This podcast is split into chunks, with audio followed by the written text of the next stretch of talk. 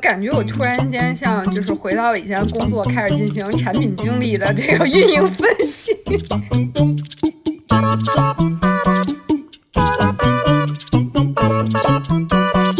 然后当时在那个系统里面，你真的发现他知道你们学校的这个公寓叫什么名字，然后真的知道什么北几栋南几栋的，我觉得好神奇啊，就是他怎么什么都知道那个感觉。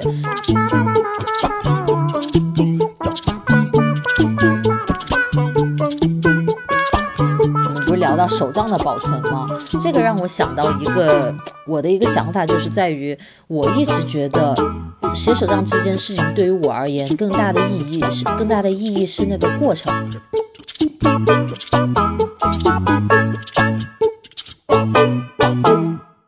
它让我的记忆终究以一种方式，它让我的生活终究以一种方式被保留了。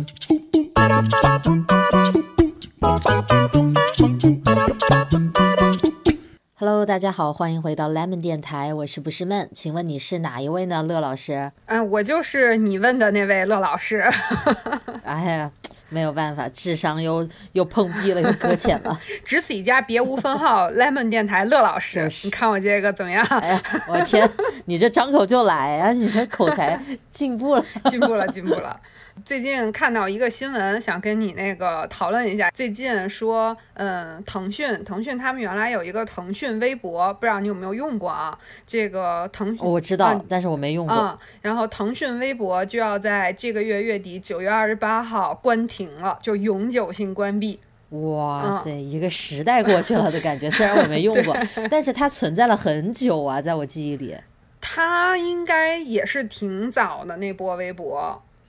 我那天看新闻的时候顺便补了一下背景信息，说它只比新浪微博晚了1-2个月，还是2-3个月，就大概那么个时间点。哇，那它那个量级感觉真是一直没弄起来，感觉就是微博这个事情，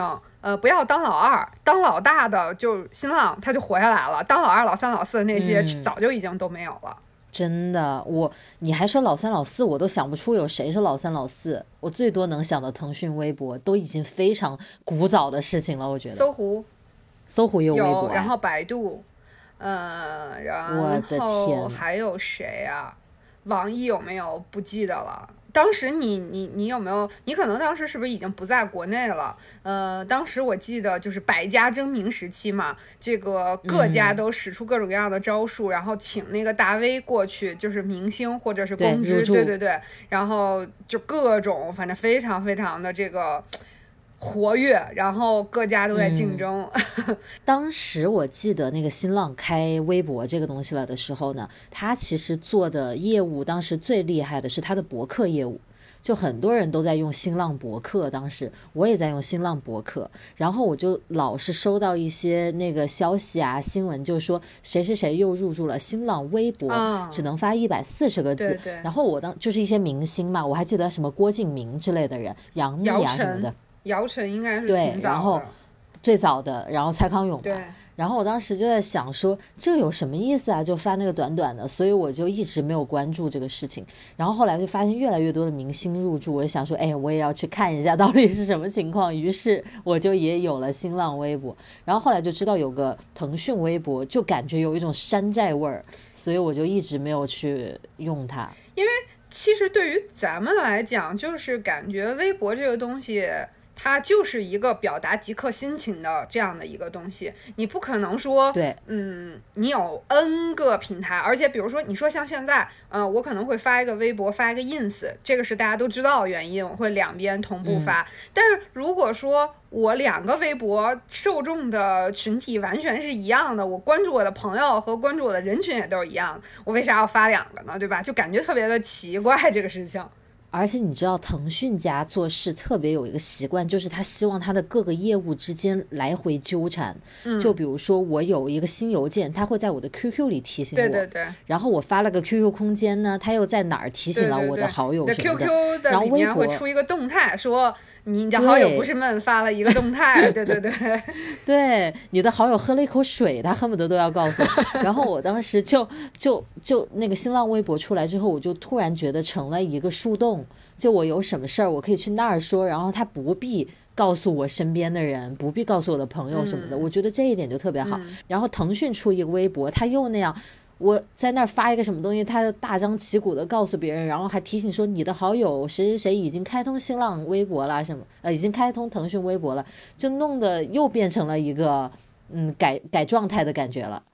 我就觉得没啥意思。这个东西是不是我们突然间发现了新浪微博就是相比于腾讯微博成功的一个小小的原因，就是可能腾讯它会更注重于这个熟人。或者是叫做什么亲人，就是总之是熟人社会的这种对圈子的这种社交，他会去不断的加深这个圈子之间的关系。而新浪微博其实是关注到说陌生人之间的关系，或者说你想要只是和陌生人找共鸣的这样一个感觉。是的，新浪上面更多的是那种社恐，或者想说点自己的事儿，不想再跟周围的人再继续那个分享了的那种感觉，是吧？一下子就火起来了。怎么感觉我突然间像就是回到了以前工作，开始进行产品经理的这个运营分析。对，因为你刚才突然进行了一个总结，我就突然觉得置身于一个大的会议室。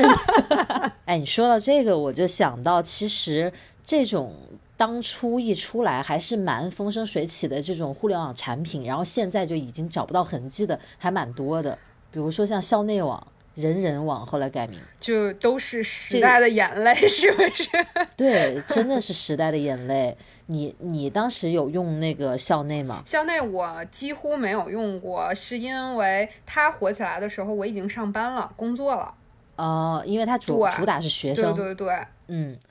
我当时正好是上大学的时候，所以你看就他的群体还是定位还挺明晰的，是不是？是的。你知道他到什么程度，他当时刚出来之后，因为那个上面就都非常的所谓的实名制，就每个人你都要填写你真实的学校院校，然后专业系什么的你都填进去，这样好找到跟你一样的人嘛。然后它包括是你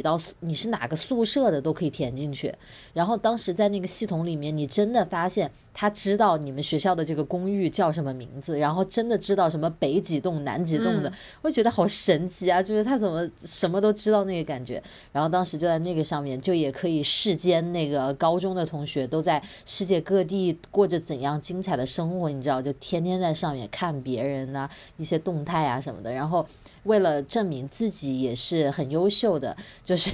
不能落后别人，然后还经常把一些自己的一些荣获哪个演讲比赛的照片奖项的照片往上面 po 一 po 啊，然后发一点那种少年不识愁滋味的那种日志啊什么的。哇塞，太傻了当时。就是你说的这是人人，然后我觉得当时因为我是工作的，就是大学毕业工作的头几年嘛，然后我记得那时候也有一个产品跟人人就很像，但它的群体就是我们这些上班的人，不知道你有没有印象，它叫开心网。那不是偷菜的那个吗？对对对，什么挪车位什么的。啊，就很多小游戏我对它的印象。你要不说它有社交功能，我都想不起来。有的，它上面也有那些就是可以 po 自己的照片呀，然后这个发一些自己的想法呀、动态呀，这些也都可以。然后包括就是你是哪个公司的什么部门的，它也可以像你说的那样，就是去建立起这样的一个结构线索。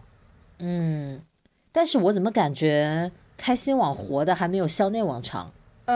人人我知道他现在的那个肯定是还有这个公司的，因为我从来就几乎就完全没有用过，所以我就不知道他目前发展怎么样。然后开心好像也是就被大家都遗忘了。对呀，就一下子捧得特别高，就是人流量特别大，然后一下子就不见了，就那种感觉。哎，我记得当时我们上班的时候，大家都会很有热情的去玩。我记得早上我们那时候因为上班都比较自由，然后有人去的早，有人去的晚，去的特别早的人就是会先把别人的菜都偷一遍，然后先把那个车位都占，就是在别人他不是得停车停到别人家吗？有的时候就把车位都占上地儿。后来我记得那时候我们团队就引领了一股看谁到单位早这个风潮。哎呀我天老板还觉得怎么最近这么勤快，以为是来上班的，结果并不是。不老板也玩哦对哦，老板也不能例外啊！我当时我记得我同学都那个定闹钟呢，怎么凌晨几点他的特别稀有的那种菜要丰收了，他要赶紧起来把那个菜先收了再睡，是不是？就是我觉得他那时候还真的在一定程度上加深了团队的一定的凝聚力，就是大家在、在这件事上。我觉得当初就那几年正是这个互联网上升期，然后大家也都开始上网什么的，接触这些东西还真的都挺有分享欲的。就像朋友圈刚开始也是年轻人都在纷纷的发，但现在确实有一大波年轻人是不怎么发朋友圈的了。嗯，不过你可以看到有一些中老年朋友刚开始使用微信还是发的很热火朝天的，在朋友圈里。现在互联网的主力的流量使用者不是咱们，也不是更年轻的人，是爸爸妈妈们啊，是还更有时间。哎呦，校内开心网这两个都是这个打引号模仿的 Facebook。 对对，是确实是，这个也没什么可说、当时他们的这两个都没活下来的感觉。对，所以我就是在想，你说那个 Facebook 人家为什么在国外一直就活得挺好的，我这好像又是产品经理上身对，你又开始分析背后的原因但其实 Facebook 现在也不是那么那个了，也不是那么的受欢迎了，我感觉就真的你去看那些老外，就比如说我加过那些以前的同学同事什么的、他们也不怎么更新 Facebook， 只是把它，因为 Facebook 上面有很多小组、就类似咱们的豆瓣小组，你可以参加你的兴趣小组，也可以去参加什么像类似闲鱼这种卖二手的，大家主要是在用这些，或者就是一些同城的什么，你说你要租个房子呀，就干这些事儿了，真的去分享自己的私生活的倒也没有那么多了。哎，你说到这个，突然间想到之前看一个美剧，名字好像是叫《书店迷情》吧，不知道你有没有听过啊？它就是你有没有看过那个早年的那个《Gossip Girl》，就是里面的那个、看过对吧？那个比较穷人家的那个男主 Dan， 就是那个Dan， 对对对，他演的，对他演的那个男演员演的。小小剧透一下啊，就是他那个他其实是一个非常有心机，看似无害，但其实很有心机，然后去甚至谋杀女友的这样的人。然后呢，他在里面怎么去？他一开始看上了一个女孩，非常喜欢这个女孩，然后他怎么去了解到这个女孩的信息呢？就是通过他的 Facebook 去查找到她的照片，然后通过这个照片又去搜索，然后就是一步一步的就找到了很多这个女孩子的实体信息。其实我有时候上 Facebook， 比如说我对一个谁感兴趣，我就搜他，然后你就会在他的资料里面看到他还会标注这是我的爸爸的，这个人是我爸爸，那个人是我妈妈，这个人是我侄子，你都可以点进去看，然后你可以看到好多，就是你真的从这个网上你都能了解到好多关于这个人的事情。所以可能也是因为这个现在大家都不发了吧，就是觉得太没隐私了，就是可能大家会更注重一点保护。比如说那个之前新浪微博有时候会自动读取你的同城信息嘛，那个事儿当时不是就被网友这个大力的吐槽和讨伐过吗？在国外 Facebook 还是算非常主流的网站了，这还是活着。但你看它旗下还有厉害的Instagram 也是 Facebook 旗下的。对对对，你就不像开心网和校内网，感觉真的昙花一现。我感觉是不是也是因为这两年大家更愿意花短一点的时间快速的去浏览一个信息，所以比如说像图片，像 ins、像微博，对吧？对，包括现在视频，对，微博个绿洲，然后什么抖音，就这块很短的东西就会吸引大家注意，然后不像就曾经的时代的眼泪，比如说以前我相信你一定玩过的博客，就是你，哎呀，那必须。就你要想了解这个人，你得读他很多文章，对不对？提到博客，我就想到，其实每个人都有表达欲。对，很多人都说什么写手账啊，不知道写什么，说你们这群人真不怕麻烦什么的，那你发不发朋友圈，你发不发微博，你以前写没写过博客，其实我觉得真是本质上来讲是一回事儿，记录自己生活，抒发自己情绪。哎呦，那个博客，你说到这两个古老的词，我真的是太有记忆，就我换了好多个博客，我也是n 个博客。对啊，就我记得高中的时候，我们学校有一些那种很有名的很受欢迎的那种同学，就长得又漂亮啊又很时尚那种，连他的博客都比别人要厉害一些，他那个排版就是你知道这些东西都是一个人的门面，你看你点进去他的博客，他就有那样一种颓废的劲儿，然后放着那种低迷的音乐，然后伴有他露出半张脸的自拍，就整个营造一种你知道那种气氛，然后就那种就特别酷。然后我整天还看别人的博客，模仿别人。哎呀，他这个就那时候我记得是 Blog Bus 吧，你还需要会一点点编程方面的基础知识，你才能把一些特殊的效果弄出来，对对对，很复杂。当时还能去搜索一些什么技巧、什么那个攻略一类的，对，模板什么的。哇塞 ，Blog Bus 太古老了。我也是换过好多博客，然后每次都还是想要，就是曾经立 flag， 就那时候也没有立 flag 这个概念啊，但那时候总是暗暗想，哎，我这次这个博客一定要好好写下去，然后没写10篇就没了。当时我记得我后来又用那个新浪博客用了一段时间之后，又觉得好像应该那个网易的163博客好像又比较好，然后163博客还推出了一个什么功能呢，叫一键搬家。对对对，它直接把你的新浪博客给你复制过来，让你有一个完整的感觉。这也是为什么大家换本子就不乐意啊，就明明这个本子是1年的，但是我写了3个月，我觉得不适合，我也想换别的本子，但是前3个月又写到了这个本子上，这心里有一种很别扭的感觉。你看人家一键搬家，所以是不是大家还是挺希望自己的这种曾经不管是抒发过的情感，曾经有过的想法，还是挺希望有一个被完整的保留的。我觉得大部分人会想，但是你说你要是问我的话，我也希望啊，我曾经发过的所有的状态啊、微博啊都能留下来。但是啊，你说你要不是现在跟我聊校内网这个事儿，我根本就不会想起来我曾经有过校内网这档子事儿，更别说我回头去看我大学什么高中我在上面发过什么内容，我根本就不会想要回头去看。那你说这些东西就算不在了，对我又有什么损失呢？它在那里的时候我都不去看它，可是你如果说那些东西没了吧，我又内心当中有一种觉得好可惜啊，就那种感觉。你说这是为什么呢？我觉得大部分人都会有这种心理，就是可能比如说你买了一堆东西，比如说就像我们有很多很多的文具，对吧，有一些本子可能是我们当年很喜欢的，我们到现在也没有出掉它，但是我们又很少会去用到它，不用它，对吧？但是如果你让我说现在出掉它或者淘汰它或者怎么样，我又绝对不会。就是我觉得这就跟这个东西是一样的，可能说那个东西它属于我，这个记忆也好，这个东西也好，它属于我，我可能不去触碰它，但是它一直在那，我就会觉得那是完整的，那是属于我的，那是我的一部分。我觉得会不会更像是因为那些东西就时间过了，你是没有办法再去回头再来一次的，所以你会觉得是记忆以另一种较为实体的形式被保留下来了。比如说当初20岁的你自己的某一张照片，你其实早都手机都换了无数个了，你都没有那张照片，但是你曾经传到了你的 QQ 空间或者什么网易博客上，它就20岁的你就永远以那种方式存在，你就觉得它留下来了。但是如果有一天网易博客之前也是被整个业务关停了嘛，很多人在网上很唏嘘，因为当年都用那个网易博客，就是网易相册什么的，里面那些东西就没有了，你就会觉得一点都抓不到了，曾经的那些记忆完全被清除掉了的那种感觉。是不是可惜的是这个？可惜的是你的完整的一部分被剥离走了那么一些。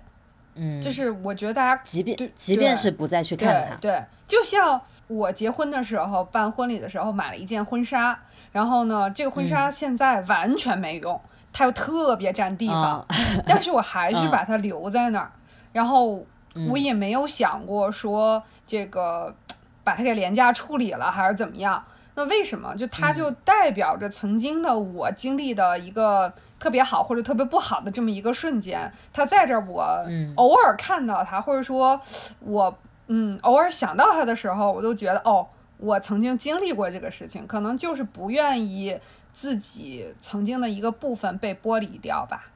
你让我想到之前我发了一个视频，是关于电子手账的。然后呢，我里面就说我用的是什么 app 啊什么的。就有一个人呢，他给我评论说，他这些年一直在用电子手账，他也觉得有诸多的优势什么的。但是有一点是他觉得特别难以接受的，就是他以前每用一个 app。用已经上手了，都用得很熟练，比如说在上面写了2年的手账了，结果有一天那个 app 就莫名其妙就停掉了，就或者说消失了，就这个 app 没有再继续存储，就是你以前存储在那个云端的东西都没有了，他就觉得太受不了，就2年记上去的所有点点滴滴就没有，然后再过2年他又好不容易用惯了另外一个，那一个也消失了。就可能用这些的人还是少吧，就人家运营不下去了，就把这个业务关停了，所以他就觉得这一点是让他非常受不了的，就约等于咱们写手账的人，然后有一天本子全部被烧掉了，或者被人偷了，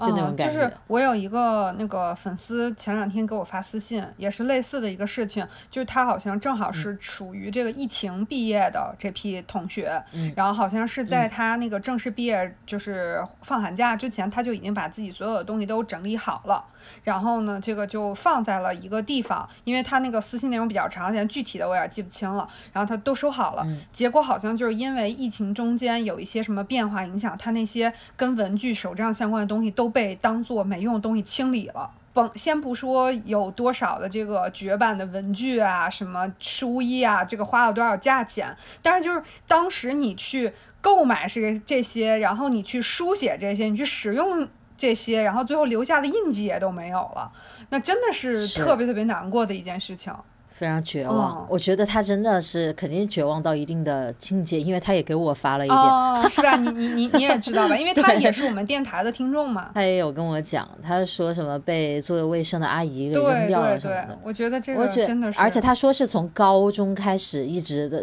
做的笔记，包括他写的手账什么的都被扔掉，是不是？我觉得这个也真的是很难接受，太难过了。这个就跟当所有人说，哎。腾讯微博要关停了，那我曾经发过的那些东西就没有了，发出这种唏嘘有点相似。对，他一般这种服务他关停之前他会提前告诉你嘛，然后你还可以导出数据什么的，但是我觉得那就不一样，你导出的不是我当初发的那个平台上的东西，我觉得完全不同的感觉。因为当时就像你说的，还精心的做了这个版式的选择，配了这个迷幻的音乐，对不对？对对对，完全突出当时的那个心情，当时想追求那效果，那是一个全方位的一个包装，是吧？你现在只把衣服都扔了，你把那个你所谓的内核给到我，但是不是当时的那个东西了已经。你让我想到有一些，我看到有一些文具 UP 主，他是说他把手账写完了1年的手账，他会去把每一页扫描，然后用电子档来保管。然后这个手账就可能这个实体的手账就随便了，就有的可能会扔掉，有的是怎么收起来怎么样。在我看来，我就觉得那根本就不是一回事儿。对，保留下来的，对，是不是？我是反过来，我觉得就是成为一个实体的东西，就特别是这些跟我记忆相关的，我觉得成为一个实体的东西还挺重要的。我前2天收拾东西的时候，还翻到了我高中时候写的手账，就是日记嘛，那时候就是日记，然后真的就是一个装饰都没有，A4 的本子一写就满满一篇，而且都是那个横格的那个就横线的那样的。当年为什么有那么多这个少年不识愁滋味的情感要抒发呢？是啊，我当时还有就我高中的时候晚自习，我自己有个本子在那写，然后还有跟我玩的好的同学，跟我坐的还不是很近，还得找几个人传本子传给他，我写了给他看，然后他也在上面写，哇塞，跟那个跟楼在贴吧回复一样那个感觉，然后他写了再传给我，我真的不知道，我不知道那个本子还在不在，我也觉得没脸看，但是我希望他还在。我们不是聊到手账的保存吗？这个让我想到一个我的一个想法，就是在于我一直觉得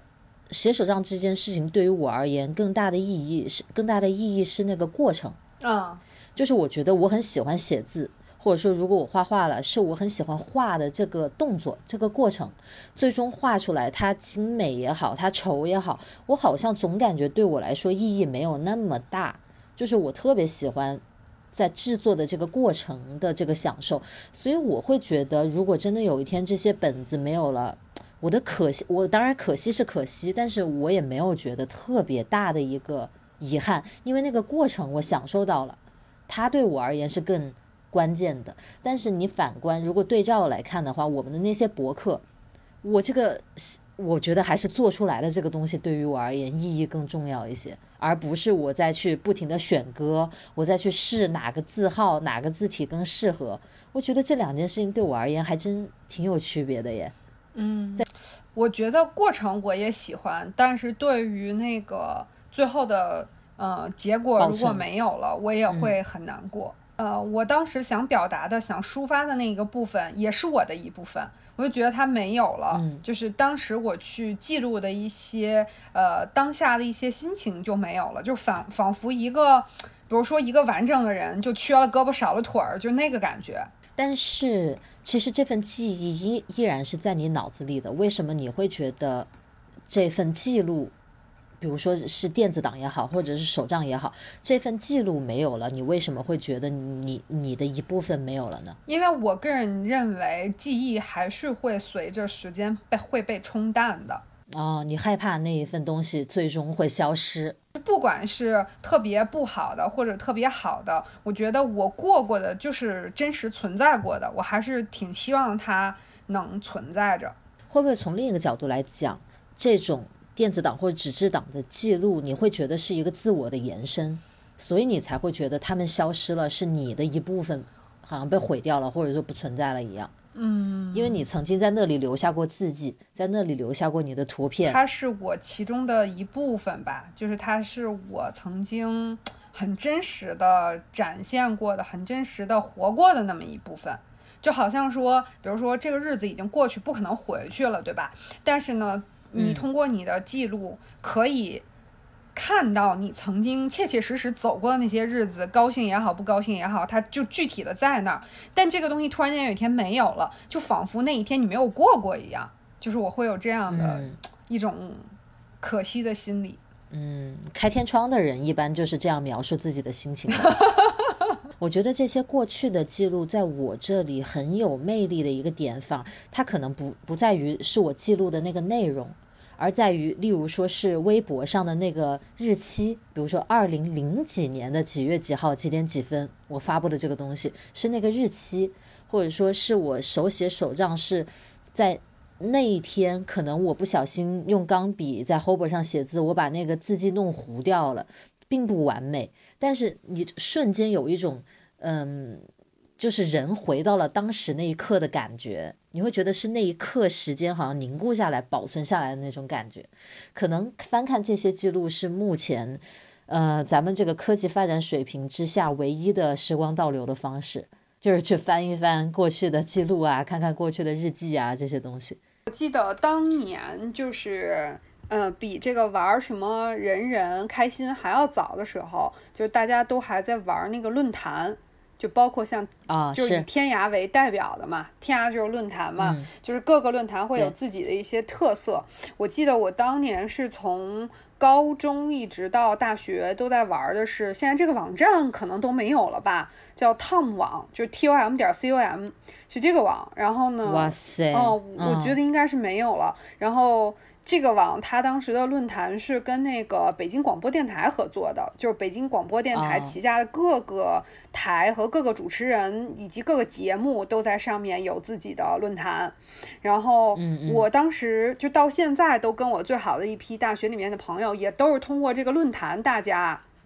逐渐熟悉起来的。然后这个论坛现在已经完全没有了。有一件特别珍惜的事情，就庆幸的事情是，当时我们那个论坛有那个就是已经上班的人有一定的资金，跟主持人一起就是出了一本书，然后就是把那个投到论坛里面一些他们大家都觉得还不错的一些文章。给集结成了一本书，对对对，然后我还有一篇那个文章被收在里面，然后我这本书现在还有，前两天我还翻到了，我就觉得这就特别的珍贵，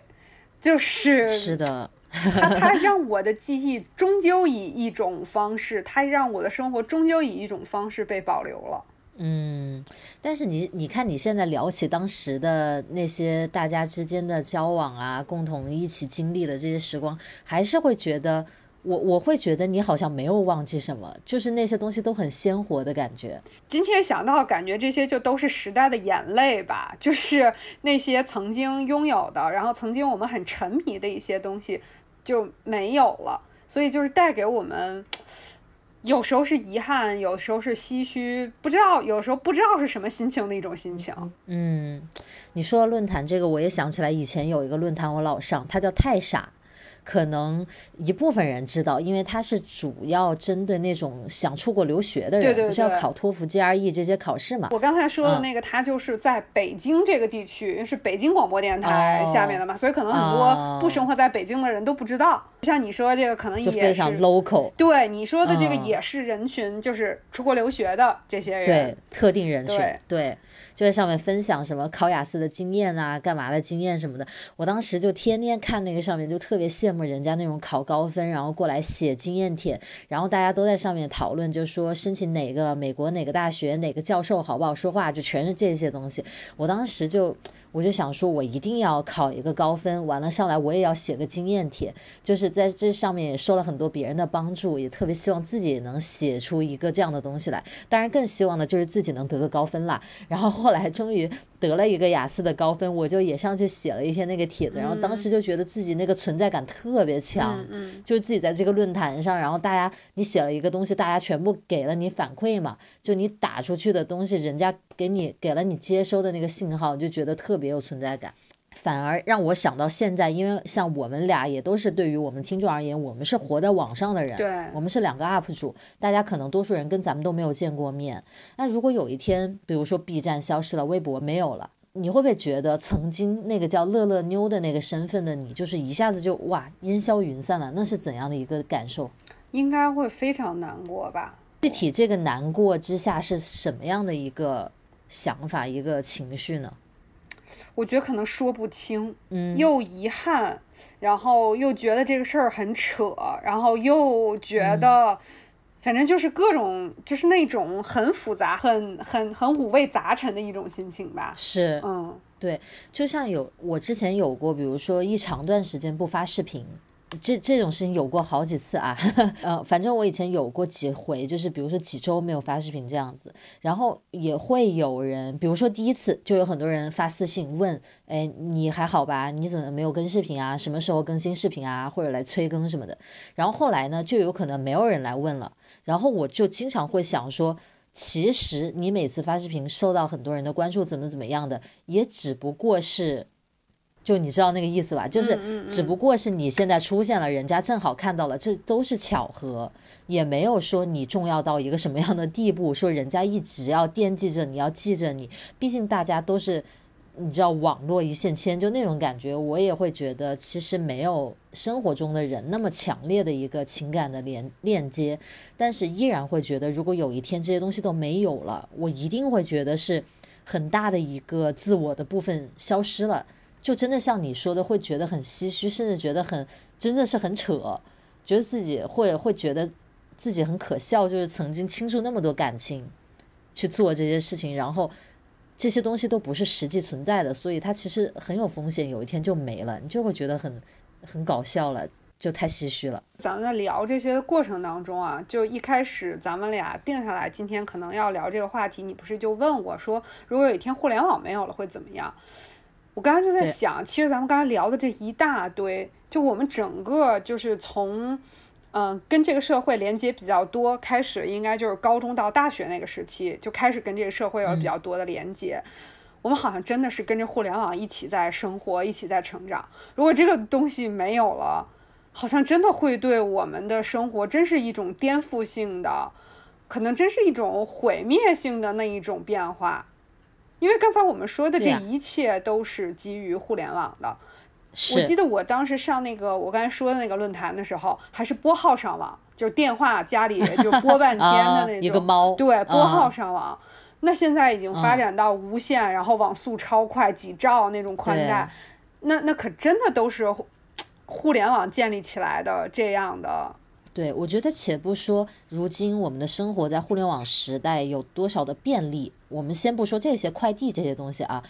我们就说在互联网上每个人的身份，我们可能在不同的平台上都扮演不同的人，嗯，披着不一样的马甲，对吧？不一样的账号，然后说不一样的话，可能你的整个人的各种性格面在互联网上得以被展现出来，然后你可能是现实生活中不被允许或者你自己不太想展露的那些面，你是可以在网上展露出来的。那如果有一天这些平台这些东西全部啪的一下子就没了，哇，那个感觉真的是就是说不清的那一种复杂，是不是？但是其实我们这一代人是随着互联网成长起来的，是的，我们小时候是没有网络 的，我们那时候活着你不觉得有什么欠缺，你也不觉得单调，但是你现在已经有了这一切之后，你再回头去看，你就仿佛觉得过不了那种日子了。我觉得不是单调与不单调的问题，就是感觉互联网已经就是我们生活的一个部分， 对不对？就是如果你说不说别的，有一天互联网没有了，我们俩连电台都甭说给大家发出来，连我们互相之间这种通话都会很成问题。是啊，咱们都是微信这些， 对不对？没有网了也上不了微信。就确实好像互联网真的是，哎，怎么要聊时代眼泪突然间变成了对互联网的颂扬呢？我觉得也不是说颂扬，但是确实是我们现在的生活被互联网给就完全是在它的这个基底之上建立的生活，就没有它你就觉得好像所有的事情都被影响到了那种感觉。是的，前一阵学了一个日语的语法啊，它叫做太喜马乌，就是动词的太形加喜马乌，然后它是个什么意思呢、就是加上这个之后就是表达一种非常复杂又遗憾，然后又觉得可能自己有点蠢，反正就是在你所有的心情最最复杂的那个瞬间，你就要用这个太喜马乌，我就想到了就是这样的一个心情。真是，那这个时刻一定要用太喜马乌这个语法。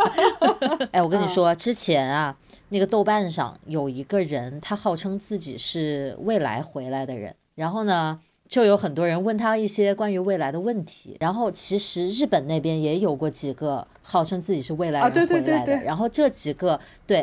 人对于未来的这个所谓的预言吧，又有很多共性的地方，就是他们都一样的说到了某件事会什么时候发生，就有这种，所以我就下意识的觉得那肯定是真的。我记得你以前说你很不爱看那种科幻什么的，因为你是很科学主义价值观的那种，我是越往后越唯心的那种、我觉得科学是非常浅的，就是它只能印证那么多事情，有很多是它解释不了的嘛，所以我特别喜欢看这些方面的事情，超自然的一些事情。然后呢在那个豆瓣的那个预言人的预言当中，就是我们还剩10年的好日子过，我是觉得现在有很多关于未来 AI 啊这些方面的一些假设，我也会觉得也未必是那么的扯，是有可能你啥不可能的，你说今年这个疫情它魔不魔幻，你说今年这一年 对吧，谁都不会觉得，科学算法算不出会有这样的一天，所以我觉得咱们刚才聊的这些也不是没可能，我觉得我们两个应该先留个电话，万一哪一天没网了是不是还可以电话联系一下。我们俩就是唯一好一点点的是还有对方的一个住址。哎，对，我们有寄过包裹的。哎，就你刚才说那个，所以到时候是要飞鸽吗？啊，对。所以说了这么多，我会觉得就是咱们前面聊了很多，就我总觉得我们这些人是不是倾注了太多的情感，或者说这种依恋在记忆上，在过去那些抓不到的东西上。我想说是不是应该更多的 focus 在当下一些，但是我又觉得我们应该也还行啊，还蛮 focus 在当下的。我觉得可能我们还是比较关注内心的部分吧，可能就是有些人就会，就是我不是吐槽我爸妈，我爸妈就是属于那种情感比较外放的粗放的，就他们包括对我的养育和关注的方式就完全是非常的粗放型，的那一种，就是他们现在也是，他们就不属于，我觉得可能这个跟个人在情感和内心部分的细腻程度是有关的，不会想那么多。对对对，就是会更关注可能外在一些东西，高兴了就是高兴了，不高兴了就是不高兴了。我们这些人就是叫矫情嘛，也不叫矫情吧，就是内心戏。对，内心戏比较多。所以刚才你说就是说到那个，原来说我不喜欢看那个科幻，就我特别不喜欢呢是那种就是纯讲就是科幻的，纯科幻，就比如说那个生活大爆炸，谢尔顿他们喜欢的那一些，就是就完全是开脑洞，或者是基于一个科学的理论未来会发展成就是这种的东西，我不是很喜欢。但是我就特别喜欢那种我之前那个原来分享过有一个导演我特别喜欢，就他拍了那个降临，就那个导演我知道我就特别喜欢他，就是会把一些所谓科幻的东西其实最终还是归结到人类情感上面这种变化。比如说像降临，他就是那里面有一句我到现在都经常会问自己的话，就是如果你可以预知未来，你会知道你未来的遭遇很差，你还会不会愿意去欣然前往啊？就是这种东西是我很关注很感兴趣的。就是我可能还是像你说的，我们这些人是不是有点矫情反正感觉这个今天主要是想到了那些曾经发生在互联网上的那些事情，是，然后感觉开出了一堆的脑洞。是啊，因为那些网站确实是承载了我们人生当中某一小段或一长段的记忆。如果哪天你说新浪微博，他说他要关了，没人用了，那我们肯定爆炸唏嘘啊！我们曾经在这个上面做了那么多，发了那么多咱们手账啊什么的东西。你觉得，如果真的到了那一天，是不是我们也找到了一个别的方式替代？可能真的我们也就不用新浪微博了。对，他没有哪一个是在鼎盛时期说自己要关停的，都是真的是没人用它了。对。但是总会觉得，就是你在这上面，不管它这个平台会怎么样，但总会觉得你曾经在上面留下了这个印记，就会一起消失，就很可惜。你曾经发那么多东西，然后你曾经花那么多时间，你还因为谁的一句评论气了好几天什么的，这不都是过去的一些，对不对？亲身的经历，然后你就觉得这个东西它要停掉就没有了，就真的是觉得挺遗憾的。所以现在就是经常看到大家说不愿意换手机，觉得换手机麻烦，其实还有一个，反正我个人会有这么一个，就是那些照片导起来，那些信息导起来，真的就是一个，就有的时候真的不得不做出一些取舍，要删掉一些，就不光是麻烦的这个事情，有的时候还有一些可惜的成分在。说起来，我们这些人也真的就是在互联网这种生活之下，形成了这种生活习惯了。你过去的人一辈子一张照片都没有，他也是一辈子。说这话的时候，我想到了那个前两天去看了那个《800》那个电影，然后里面那个辛柏青演的是一个去那个